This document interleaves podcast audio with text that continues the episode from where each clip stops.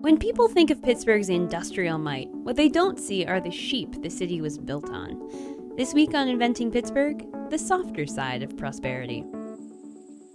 So here's my lamb flock right here. They were born in April and now they're growing to be big adults. Georgie Kovacosky leans on the fence surrounding a sunny enclosure on her 230 acre farm in New Bethlehem, Pennsylvania, about 60 miles northeast of Pittsburgh. Three Cheers Farm is built on top of a ridge, and her flock of sheep wanders the pastures that range along its spine. They have a lot of freedom here. A sheep tag 0358 sidles up to the fence to nuzzle Kovacosky's leg. She scratches the tuft of wool on top of his head and says choosing the breed, Dorset, was a balancing act. With the Dorset.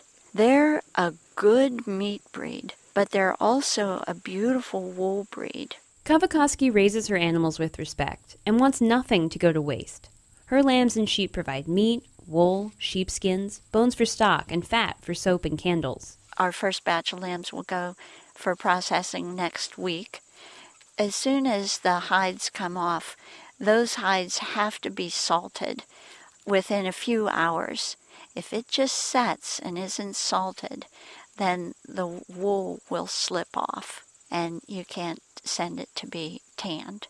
Nowadays, the nearest tannery is clear across the state, but the process of preserving as much of an animal as possible used to be in the heart of Pittsburgh. We work six days a week. Jeff Coomer learned how to run Pittsburgh Wool Company, the business he inherited from his father and grandfather, from the ground up. Very, very, very hard work. It was bitter cold in the winter. You had to uh, pull those big, heavy lamb pelts out of the water every morning, 1,200 of them waiting for you. And uh, they weighed 60 to 70 pounds apiece. Uh, you had to break the ice first before you could go in. An animal after slaughter is meat and hide, basically.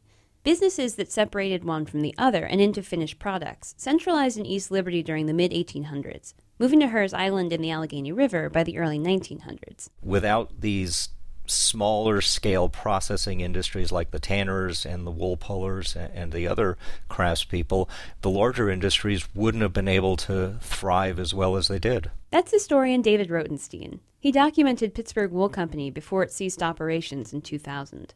Objects such as leather belts literally ran the city's machines. The amount of material that went into uh, feeding and clothing and equipping Pittsburgh's workforce is just uh, unimaginable at this point. Two different railroads delivered cars of 5,000 or 6,000 pelts each to the mill, stored in stacks 25 feet high. After being washed, sodium sulfide, a chemical that corroded the change in employees' pockets, was applied to the pelts to loosen the wool. The wool pullers would grade it, tossing clumps into different bins according to fineness, sometimes doing more than 250 skins a day, says former employee, now deceased, Frank Hasten. If you didn't load for Ryan, you got a you got paid per skin, so much an hour and so much a skin. If you didn't pull them in it, you didn't make any money, you know, so you had to move. Though domestic meat consumption has increased since the 20th century, domestic processing of that meat and its byproducts has only decreased, says Coomer. We were the last one doing it in this country, and uh, which made us either very steadfast or a relic. I'm not sure which. For 90.5 WESA celebrates inventing Pittsburgh. I'm Margaret J. Krauss.